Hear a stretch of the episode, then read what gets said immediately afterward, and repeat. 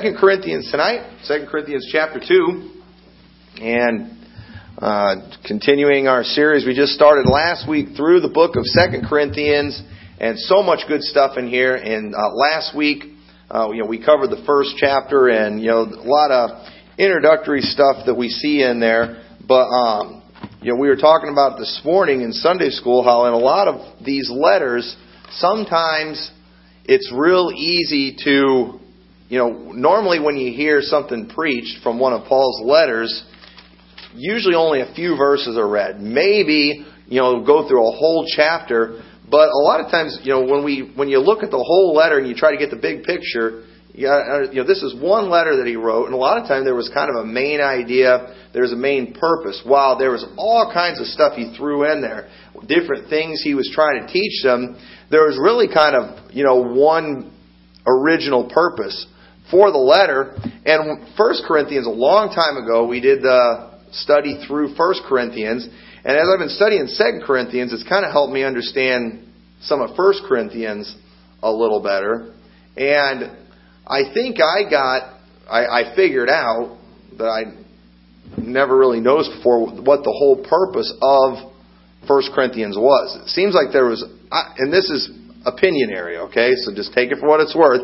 This is my opinion. It appears that there was, I think, one major thing that motivated Paul's letter in 1 Corinthians. There was, there was kind of one thing, and some things we see here in chapter 2, I believe, are uh, referring to something that we see in 1 Corinthians. It's not super clear. It's not real specific, and so it's one. Of, this is one of some of these things that we're going to look at. You know, if you don't see the same thing I see in it, I'm not going to get mad at you on it. But either way, there's some clear things in here, and there's a lot of great lessons that we can learn. And so we're going to start reading in verse one of chapter two, and it says, "But I determined with uh, this with myself that I would not come again to you in heaviness." For if I make you sorry, who is he then that maketh me glad, but the same which is made sorry by me? And I wrote the same unto you, lest when I came I should have sorrow from them, of whom I ought to rejoice, having, in, having confidence in you all, that my joy is the joy of you all. So right here we see Paul, uh, he's, before in chapter 1, you know, he talked about just some of the difficult things we go through, about some of the trials, the tribulations that we face as Christians. Paul talked about how when they were at Ephesus, how uh, got to where they despaired even of life. And we looked at that story in Acts. I believe he was referring to when the people started chanting that, you know, great is Diana of the Ephesians or whatever. And a very discouraging time for them. And Paul had a lot of, you know, he went through a lot of battles, didn't he?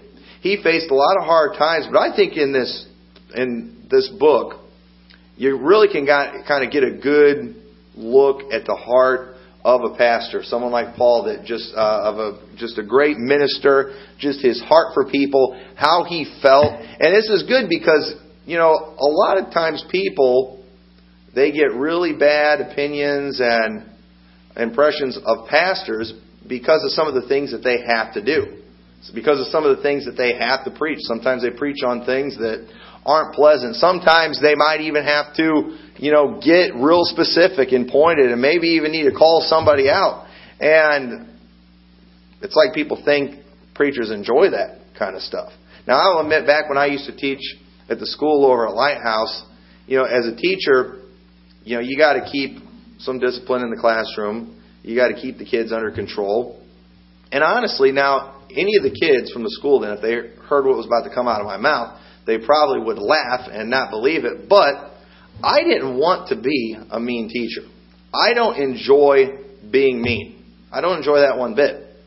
And I, I, I can just, I, even though they can't hear me, I can hear them all laughing at what I'm saying because, you know, they could all tell you some stories about things I would do, uh, you know, to punish them or whatever. I would get kind of creative sometimes. I do the same thing with my own kids. And I used to, I used to tell them, like, listen, I don't want to be mean, but here's the thing. I'm the teacher. I have to keep you guys under control. I have to sometimes, you know, discipline and things. And if I'm going to have to do that, if I have to do something like that that I don't want to do, I'm going to enjoy it a little bit. and so, you know, I, I, I get creative sometimes, and uh, you know, and most of the kids too. You know, the kids all loved my punishments. Not when they were getting it, when I was giving it to somebody else. Because I'd come up with some pretty creative things to teach them lessons. You know, one things I would make them do, if they would track into the schoolroom, which would be, you know, very common sometimes, I would make them scrub the floor singing Sing Sweet Nightingale, which Cinderella sings, scrubbing the floor in the cartoon, and you know stuff like that. And uh, of course, everybody enjoyed it unless they were the one doing it. But that's the kind of stuff I would do. If I got to do this, I'm going to enjoy it. And I think sometimes preachers, you know, they know they have to preach certain things, and so maybe they get a little crazy. Maybe they do a little bit of yelling and hollering, and maybe they even seem like they enjoy being mean sometimes. But maybe they just have that attitude like me. They don't want to do it. But if they're going to have to do it, they're going to enjoy it a little bit. So they're going to get up and they're going to they're going to have fun with it and yell and scream a little bit, and that's fine. But Paul here, we really see his attitude, and he's talking about you know he's got things that are bothering him. He's got things that are hurting him, and he did not want to come sorrowful to them. And we see here, based on what he says in these first three verses, much of his joy that he got came from seeing them joyful. That was what pleased him was them being joyful. And I'm telling you right now, as a pastor, it blesses my heart when you all are blessed being in church. I mean, when you get a blessing, that blesses me. When you know, when you're glad to be in the house of God, when you're, you know, when you're enjoying it, I enjoy it a whole lot more. It's just, I think probably any pastor uh, would say that, and he didn't want to come sorrowful. Hey, I have bad weeks myself. I have bad days, but if you all are in a bad mood and sad, it's not going to help me out. But, and so I'm not going to get up here and just start singing the blues to all of you because I'm going to get you in a bad mood. And then I'm going to be in an even worse mood. And so, you know, I'm not trying, you know, it's not about like we're trying to be fake, but we want to encourage. We want to be a blessing because ultimately we get blessed by that. And, you know, the joy of others brings us joy.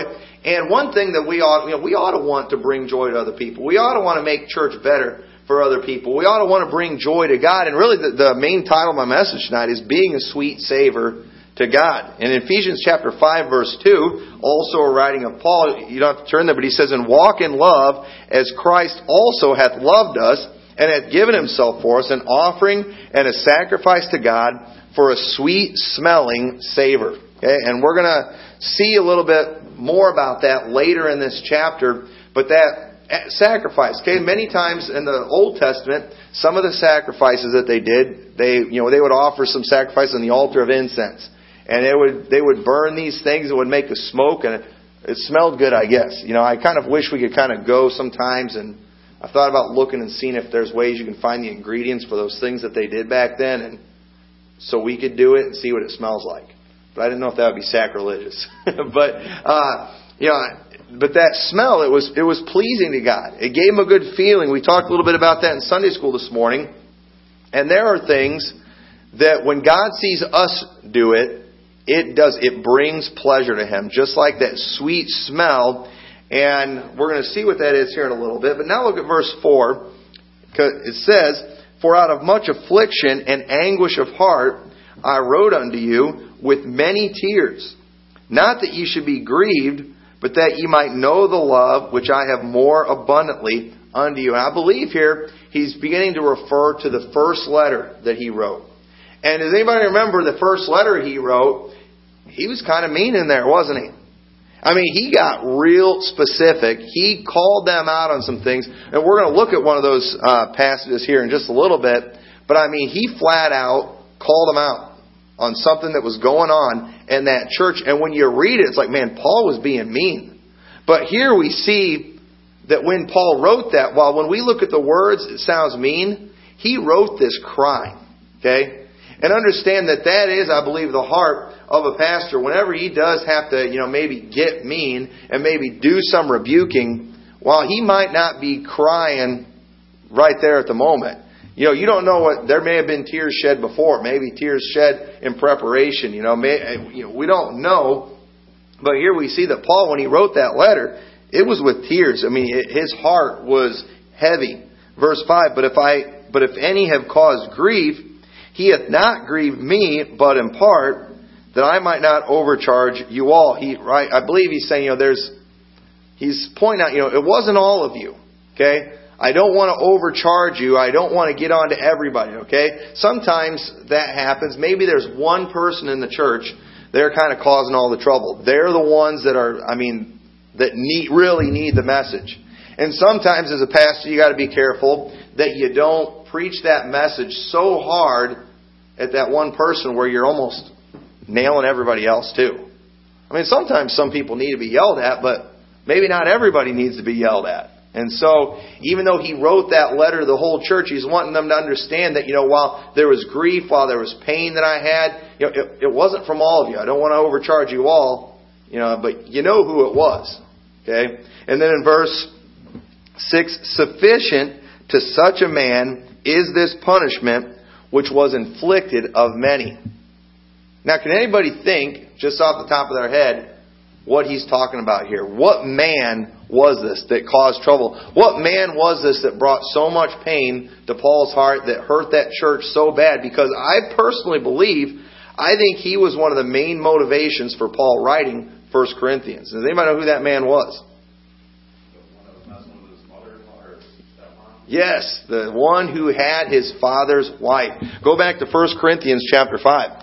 1 Corinthians chapter 5. And I, because, you know, we're not going to go through all the things he talked about leading up to this, but I think Paul, when you read 1 Corinthians, a lot of the things he was saying led up to chapter 5, what he was about to call them out for.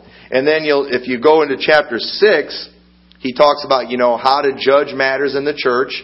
Why was he doing that? Because these people needed to know how to deal with that guy. And then chapter 7, uh, he talks about it's good for a man not to touch a woman, but to avoid fornication. He talks about, you know, having a wife. He's kind of reminding them of what, of how they're supposed to be morally. Because they had a man in their church that had his father's wife. That was a very wicked and disturbing sin. Verse 5, uh, chapter 5, verse 1 in 1 Corinthians, it is reported commonly that there is fornication among you. He's like, all right, that, he's calling them out. There's fornication among you. And such fornication is not so much as named among the Gentiles that one should have his father's wife. You may remember I talked about this, how imagine sitting there in church and maybe they get up and they're reading the letter to the whole congregation. And imagine if you're that guy in the congregation, hey, somebody in there has his father's wife. Well, everybody knows who that is. That guy, he knows who he is. And he tells them in that letter, you need to remove him from the church. And then he goes on in chapter 6 to tell them how to do it. And I don't know, I just picture seeing that guy sitting there in the congregation and just kind of squirming a little bit. You know, and just and you know, and they keep on reading and they see how you know how they're supposed to take care of these people and how they're supposed to deliver them over to Satan for the destruction of the flesh. And I can just, you know, you wonder what was going on. And personally, I think that guy probably got right. Because look at verse, uh, go ahead and look at verse 7. Um, says, so that contrariwise, or, uh, yeah, so that contrariwise, you ought rather to forgive him and comfort him lest perhaps such a one should be swallowed up with overmuch sorrow. Okay? He, there's telling to forgive him. It, now, this is a very important thing to do. Now, there's people out there that I know that they're right in the middle of sin. They're right smack in the middle of doing something they know they're not supposed to do, and they have no intention of quitting. And then they like to demand of Christians that they forgive them. Okay? But here's the thing you're you're still doing it. Okay? You now if they stop, okay, if they quit doing that, like if that man, for example, I mean, what he did was terrible, but if he's continuing to do that, they're not supposed to say, "All right, we forgive you now. We're going to act like it's just not happening." Do you think that's what Paul's talking about here? Obviously, this guy had quit doing what he was doing. They were not still living together, whatever. Whatever was going on had stopped, and he'd been removed from the church, and I believe Paul's saying here, you know, he's been punished enough. We don't want to overwhelm him with sorrow because here's the thing, you know, when somebody does get out of line in the church morally and they do need to be removed from the congregation, we're not in the business of just trying to punish people to inflict pain on them. The whole purpose of that is to is so they can get right with God and then they can be restored. All right, and so uh, that's the goal. We want to anybody, you know, that yet we ever have to kick out of here, and I hope we don't ever have to. But if we do, the goal is to get them back. Okay, that's what we want, and so uh, I believe Paul was trying to tell them, you know, how to handle it. And he says, "Wherefore, verse eight, wherefore I beseech you that you would confirm your love toward him." For to this end also did I write, that I might know the proof of you, whether you be obedient in all things. He's writing them again. He's wanting to find out if they obeyed, and that he wants to. He wanted. He wanted them first in the first letter. He's telling them get them out of the church. The next letter, he's saying get them back in. Okay. He's been punished enough. He obviously had quit doing what he was doing. Now let's forgive him and bring him back. And I believe that should always be our goal. That should always be uh, the goal, the desire. He said, confirm your love toward him. Many times people, whenever they do get ran out of a church, they are convinced that everybody in that church hates them. And that shouldn't be the case. Okay? I mean, if that ever does happen, where you have to kick somebody out of the church, I mean, we ought to be crying about it. We ought to be devastated. I mean, just like if you had to kick your child out of the house. Okay? Hopefully as a parent you're going to be sad by it. You know, hopefully that you know you're going to be you're going to be devastated that you had to do something like that and it would be natural for you to feel that way because you love that child and we ought to love our brothers and sisters in Christ, but at the same time there are some things that are just not supposed to be named among the saints. Things that just can't be going on. And so Paul here he's kind of, we kind of see he's reminding them of that letter he wrote before about what to do, and apparently they did it, and now he wants them, you know, get that guy back. He suffered enough. We don't want to overwhelm him with sorrow. Make sure that guy knows that you love him and get him back into the church. And so Paul, you know, he we see in this passage we read how you know he was he was careful. Okay, even when he wrote that letter, even though it came off strong, he was being careful about how he came across to him. He didn't want to feel like he's overcharging them. He didn't want to feel like he's being overly harsh to everyone, especially those who hadn't really done anything and didn't deserve it. He didn't want them to take that rebuke that he gave them as being hatred. A lot of times people do. They think, oh, the preacher hates me. But no, that's not the case. If a preacher preaches against your sin, it's because he loves you. Okay? And just like parents, you know, they don't hate their kids when they're punishing them. They do it because they love them. And so, Paul wanted them to forgive that man. He'd been punished enough, and we are we are about restoration, not punishment. And if we do punish at all, it's as far as we go is removing them from the assembly, and that's it. Okay, we're not going to go, you know, writing stories about them in the newspaper and egging their house and and you know gossiping and criticizing them. We're not going to do that. That's not the goal. And so then in verse 10, I, I love this passage here. In verse 10, we talked about this a while back, but it says, To whom ye forgive anything, I forgive also. For if I forgive anything to whom I forgave it, for your sakes forgave I it, in the person of Christ, lest Satan should get an advantage of us, for we are not ignorant of his devices. In verse 10, he's saying there, if, if you forgive them, I do it too. You know, and what he was doing here, I don't want to preach another message I did a while back, but he was reminding the church of their ability and the authority that they had to forgive people of their sins. Okay? And once again, we don't believe like, you know, in the Catholic Church, you know, they can absolve you of your sins and offer that forgiveness. The sins that we do against God, it's God that can that forgive gives those. Okay? If someone's going to get saved, they need Christ's forgiveness. We can't give that on our behalf. Okay? But when it comes to what people do to us, when it comes to what somebody does to this church, we have the authority to forgive those people of those sins. If they, whatever it was that they did, we have the authority to say, you know what, we forgive you. We can restore them to the church, and they can be as though they'd never done it. I mean, and really, that's what God does for us, isn't it? When He when He saves us, and God has He's commanded us to do that. And unfortunately, I feel like sometimes, you know, you have to twist people's arms to get them to forgive people, but we ought to look at it as this great privilege that we have, this great authority that we have. You know, it's amazing how sometimes people let a little bit of authority go to their head when you give it to them. You know, we all hate when policemen maybe step out of their out of bounds and you know overstep the authority that they've been given. We all hate that. All right, but you know what? I've never seen a Christian overstep the authority that God's given them to forgive. You know, why aren't why aren't we anxious to do it? I mean, if you did, if you just were granted this new authority that you had never had before, I mean, you're going to be kind of anxious to use it, aren't you? But why aren't we anxious to forgive people?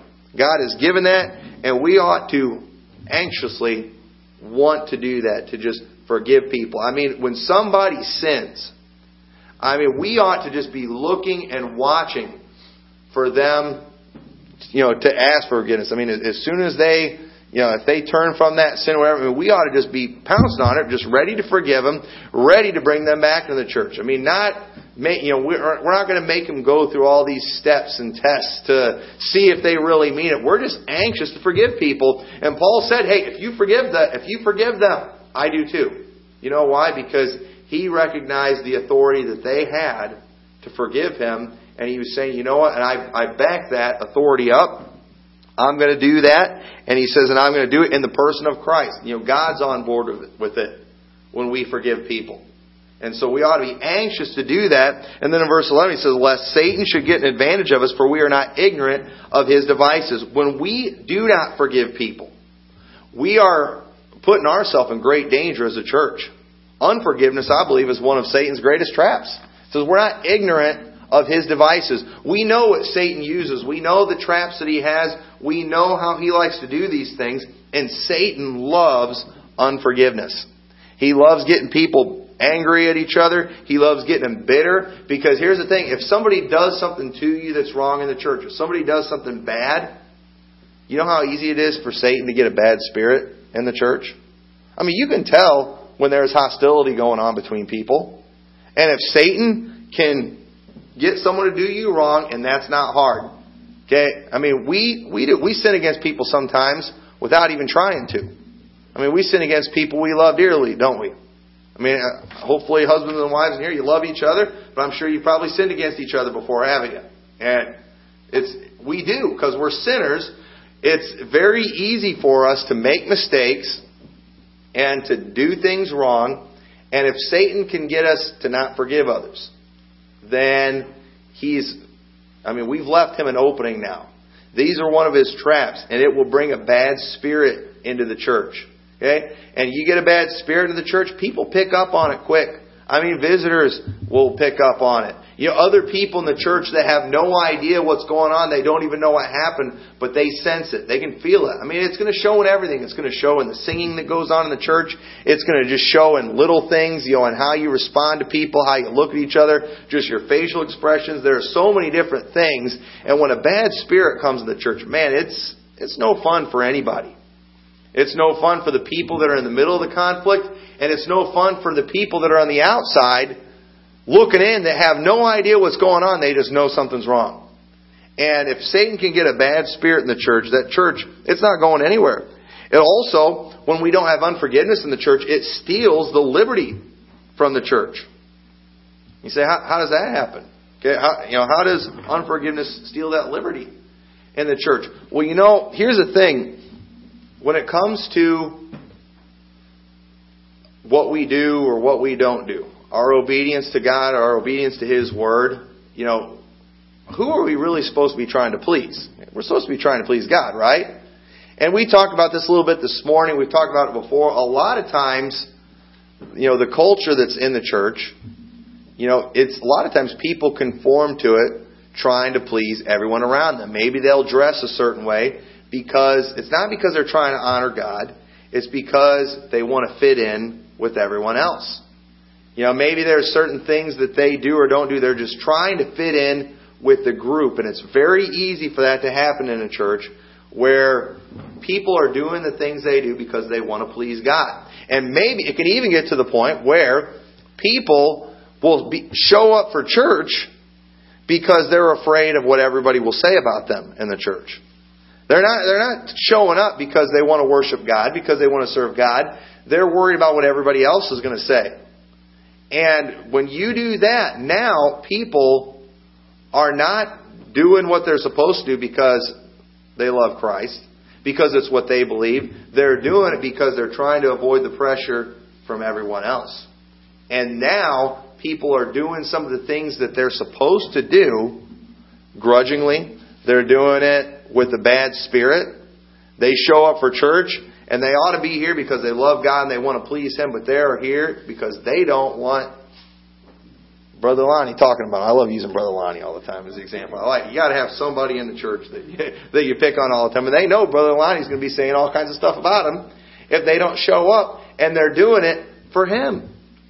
And it's it, and I love doing things because I know it's what I want to do. Okay, it, it, I know it's my choice. I don't like being sentenced to anything. Okay, I, I'm I'm here as pastor of this church because I want to be here, and I'm glad. I don't. This isn't something I had to do. This isn't something that the Baptist headquarters assigned me to. You know, and told me, you know, you have to stay there for at least ten years. And no, I'm here because I want to be, and I'm glad. I, I want you to be here because you want to be, right? Because you're trying to please God, and many times unforgiveness. People like, man, if, if well, if I do this sin, they're not thinking I'm going to displease God. They're thinking I'm going to displease people in the church, and they're thinking about they're thinking about other people. They know, and they've they've heard how everybody talks about that person that missed church. They hear how everybody talks about that person that didn't do what everybody else thought they should do. And I'm telling you, boy, we don't want to bring that in this place at all. That is a very dangerous thing. And when we don't forgive people, that's gonna, that, that'll happen. People start doing things for the wrong reason. And as a result of that, us not forgiving, also us not forgiving people, it takes away God's ability to forgive us of our sins. If we forgive men their trespasses, God will forgive us. But if we forgive not men their trespasses, God will not forgive us. We're not going to go into all the many times that's repeated in the scriptures. A lot of times we think God is obligated to forgive whatever it is that we ask for. But we see in the Bible, there's really only one thing, you know, there's one disclaimer in there, and that if we don't forgive others, God's not going to forgive us. And so, if we're, if we have an unforgiving spirit, when people do wrong, okay, here in this story, we, uh, we've got a guy who did something really, really bad, okay? And what he did was really bad. But if the people didn't forgive him of that thing that was really, really bad, well, God's not going to forgive, uh, you know, God might not forgive the people there for some of the smaller things that they did. They need, we need God's forgiveness on everything, from the big things to the little things. Okay? I mean, the, the little things you did this week that were wrong, you need God's forgiveness for those things. If you want God's blessing, and while maybe we don't have anybody in our church that has, you know, committed adultery with their stepmother, well, we have other people that have done some smaller things that we still need forgiveness for. And if we're not forgiving people their trespasses, God's not going to be, you know, He's not going to look at us and say, well, you know what? The thing that you forgave, that you did, wasn't near as big as that other guy's. So, no. Do you understand what God forgave us when He saved us? We have no excuse to not forgive anyone. And we just need, we just need to remember that and make sure we're always forgiving other people and Satan, boy, he knows. He knows that if he can get us to not forgive other people, then God's not going to forgive us. And so then whenever we sin and we do something wrong and we deserve bad things to happen, well, you know Satan's going to be anxious to go ahead and make those things happen, and God's not going to stop him because God can't forgive us. So he's going to let whatever happen to us. So, I mean, just very, very dangerous, not forgiving. And so then verse 12, go look at verse 12. It says, Furthermore, when I came to Troas to preach the gospel, and a door was opened unto me of the Lord, I had no rest in my spirit, because I found not Titus my brother, but taking my leave of them, I went from thence into Macedonia. Alright, and then, and then look at this verse. This is a pretty well known verse here. It says, Now thanks be unto God, which always causeth us to triumph in Christ and maketh manifest the savor of his knowledge of us in every place. And um, and so right there we see, you know, Paul. He said, I, I went to go to Troas, but he was he was disappointed Titus wasn't there. And when when you look at this, basically he, he's saying, you know, there was a door opened. Paul saw a great opportunity to preach the gospel there in Troas, but something in his spirit said, you know, something's wrong. I need to go on to somewhere else. And while it appeared to Paul, according to the way he saw things, he needed to stay at Troas. He was obedient to the Holy Spirit, and he went on into Macedonia, and then which didn't appear like the right thing to do, that didn't appear to be beneficial. But notice what he says, but thanks be unto God which always causeth us to triumph in Christ Jesus. That's a very well known passage of scripture there. And what I believe Paul's saying here, he, you know, he's reminding the victories we have as individuals, as a church, it's because of Christ, not because of us. A lot of times, whenever people are blessed, they have a tendency to think, well, you know what? It's because I'm doing this right. You know, I mean, you know, how you know, how how'd you get your get your kids to turn out so good? Well, I'll tell you why. You know, I believe the Bible, and I make sure I'm consistent across the board, and I do all these things. You know, hey, you know, why's your church doing doing so good? Well, I'll tell you why. You know, I I do a lot of Bible reading. I I mean, I preach the gospel like no one else.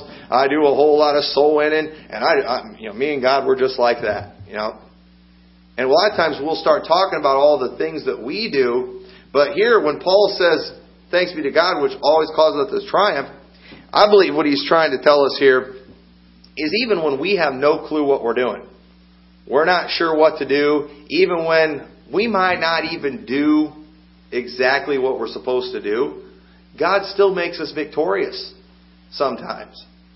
I mean, there, there's a lot of things, you know, victories that we've had here at the church that I'm just going to be honest, I don't know how it happened. you know, I, I can't really, you know, take the credit for it. You know, it's, I mean, you know, I, I've got an opinion on everything. I, I'll admit, I'll be the first one to admit it. But a lot of times, when I'm real honest and I try to think, you know, hey, how, you know, why have we been blessed in this area? You know, most of the time, God doesn't do things the way I think He should do them. Most of the time when I think, hey man, God's really going to do something here because, man, we've done this, we've done that, man, we're going to have a great day tomorrow. I mean, boy, you know, I went soul winning for three hours. You know, I did a lot of extra praying. I mean, I fasted. I did all these things, and you know, nothing great really happens. And then there'll be another time where, man, I just I got busy and I just really didn't have time to do anything, and I didn't really do anything right, and then be real victorious. It's like, what's going on? Well, I'll tell you what's going on. It's, it's God that causes us this triumph. It's not our works that makes us triumph. It's not what we do that makes us triumphant people. It's God that does these things. And Paul's saying, you know, we had great victory here, but it was God just made it happen. You know, I think what he's trying to say here is, yeah, great things happen, but it was God that did it. That's all I can say. He made us triumph.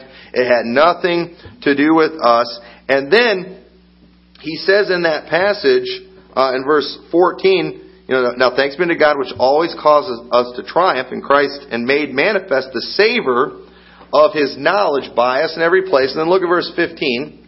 It says, For we are unto God a sweet savor of Christ in them that are saved and in them that perish.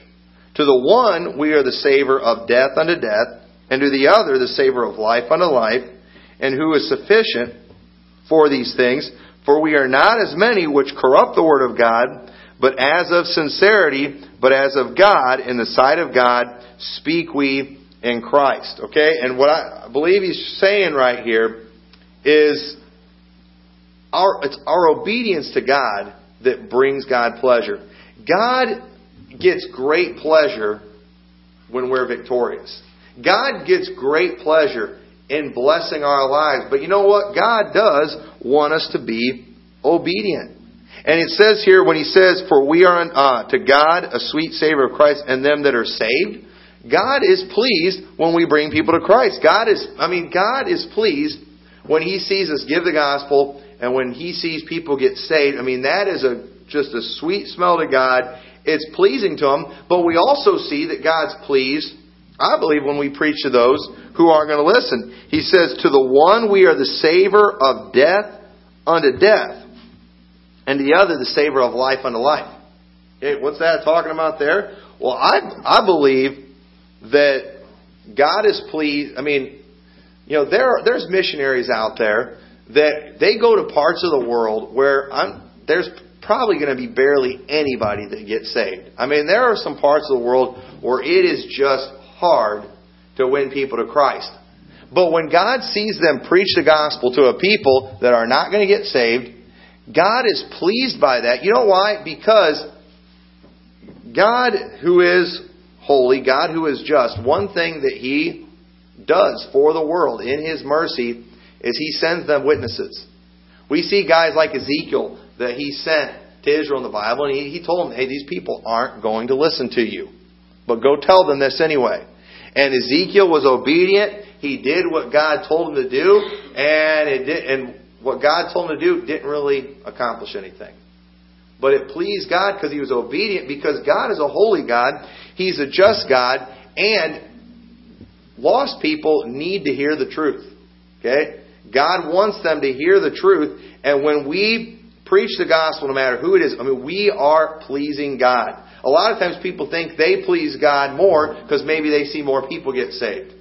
You know, maybe because they get better results than, than someone else, and so they feel like, man, I must, you know, God must really be pleased me. God's blessing me more. But God is pleased when we, when people don't get saved and when people do get saved. Obviously, He wants people to get saved, but when, but as far as we're concerned, we are pleasing God. We are bringing Him pleasure. We are a sweet smell to God when we give people the gospel. God's being merciful just by giving them a chance to get saved, and He's being holy and just by sending someone to warn them.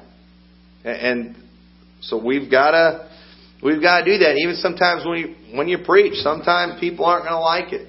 Sometimes there's messages that get preached that that you know they have to preach that aren't really going to accomplish anything. But you know what? I believe if I preach those things, I'm going to be pleasing God because I'm being obedient. I mean, God takes great pleasure in our obedience, and nothing pleases God more than seeing us, and this is this is what it's all about, is seeing us pass on what's been given to us.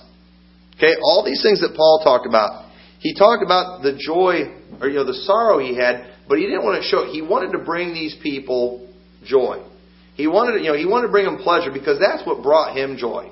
He was trying to pass something on to them. Okay? He was trying, the joy of the Lord that he had, he's trying to pass this on them. He was trying to take what God had given him and give it to someone else. When it came to preaching the truth, that was something that somebody did to him. He was trying to pass it on to someone else. When it came to forgiveness, that was something that God gave him. And he was trying to pass it on to some, someone else. And that is what pleases God more than anything. When we take something that He has given us and we increase it by giving it to someone else.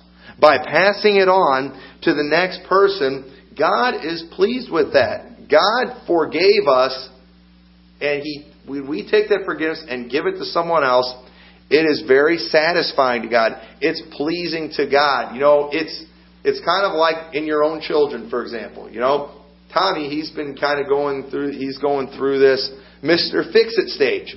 And I kind of like it. You know, he's, you know, he's picked up on some stuff working with me, and I'm not the most handy guy in the world, but you know what? He's starting to figure out how to put things together and how to fix things, and he's been doing some stuff around the house. And you know what? It's like, hey, you know, I gave him a little something, and now he's, now stuff's getting done, and I'm not doing it. Boy, that's pleasing, isn't it? And you know, if he keeps it up, it won't take much. it won't be long. He'll probably be better at it than I am. And when you teach something to somebody or when you give something to somebody and it increases into more, okay? When if you go and you win somebody to Christ and then you see that person win more people to Christ, I mean that's exciting. It's like fruit to your account and you didn't even really do anything. Okay? I, I know Brother Eric, you know, he's thrilled with Prince, who, you know, Brother Eric led Prince to the Lord a long time ago. And, you know, now Prince, he's, you know, he's won many people to the Lord. And that is exciting when you give something to somebody and then they go on and continue giving it giving it to someone else. And God, well, He's given us everything. He's given us so much. And when we take those things and pass it on to someone else, that pleases God like you wouldn't believe. And that's what Paul was trying to do in all these things. I mean, God gave him joy. He's trying to pass on joy. You know, God gave him truth. He's trying to pass on truth. God gave him forgiveness. He's trying to pass on forgiveness to these people. You know, he, he gave, God had given him the gospel. He gave them the gospel and he's trying to get them to give the other people the, other people the gospel. God is pleased by those things. We see Paul, he talks about love. God gives us love when we take that love, show it to others, forgiveness, restoration, okay? You know, and preaching the gospel, all these things are things that Christ did for us. And boy, the joy that God gets when He sees us take those same things and pass it on to someone else, what a wonderful thing that is. Wednesday we talked about, you know, the passage of the Bible says, occupy till I come. And it is basically when he says occupy, he's talking about taking the things that I've given and increase them. God gave the servant or the man he gave the servants the talents and he wanted them to go and he said, Occupy till I come and they went and they took those and later when he came back, they had multiplied what they'd been given. And unfortunately, many people today, many Christians, they've been given the gospel, but it stopped right there. They've, they've not given it to anyone else. You know, God's blessed them with all these things, and it stops with them all the time. You know, a lot of the things that I do around here, maybe some of the things I preach, some of the songs, the songs I sing, maybe even some of the jokes I tell to just try to be a blessing. Well, I got it from somebody else. They passed it on to me, and I'm passing it on to you to be a blessing. That's exciting, and we ought to want to pass something along to other people. You all have been given something. If you're saved, you've been given something wonderful. Pass it on to someone else, and when you when you get to the point where you maybe see that person do the same thing, boy, there's just there's no greater joy than that. And so I hope you'll do that. I hope you'll take these things to heart. Think about the things that you've been given. Think about how others have been a blessing to you and say, you know what? I remember when they did this to me. I, I want to be, I want to be a blessing like that to someone else. I want, I want to increase that. You know, and I, you know, not trying to talk about myself or anything, but I remember when I started the church, I had several, you know, several preachers that I knew that, you know, around the time we started, you know, they just would send me text messages. Let me know they were praying for me. Let me know they were excited about what I did. And you know what? It blessed my heart when they did that. And I, you know, and as I was studying this, I was thinking about that last night, and I'm like, you know what? And I just I sent some text to a couple church planners that I know. Brother Marty Montgomery just started his church a few weeks ago. Just let him know I was praying for him. Brother Nathan Barber over in Shorewood, uh, he's celebrating his two year anniversary. I uh, got got his uh, email about that, you know, just send him a text, let them know I'm praying for him. Why did I do that?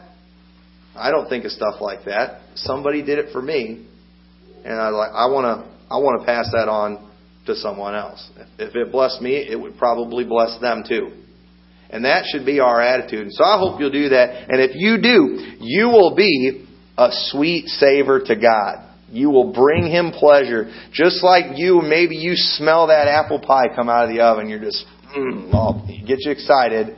When we do these type of things, we bring that same pleasure to God.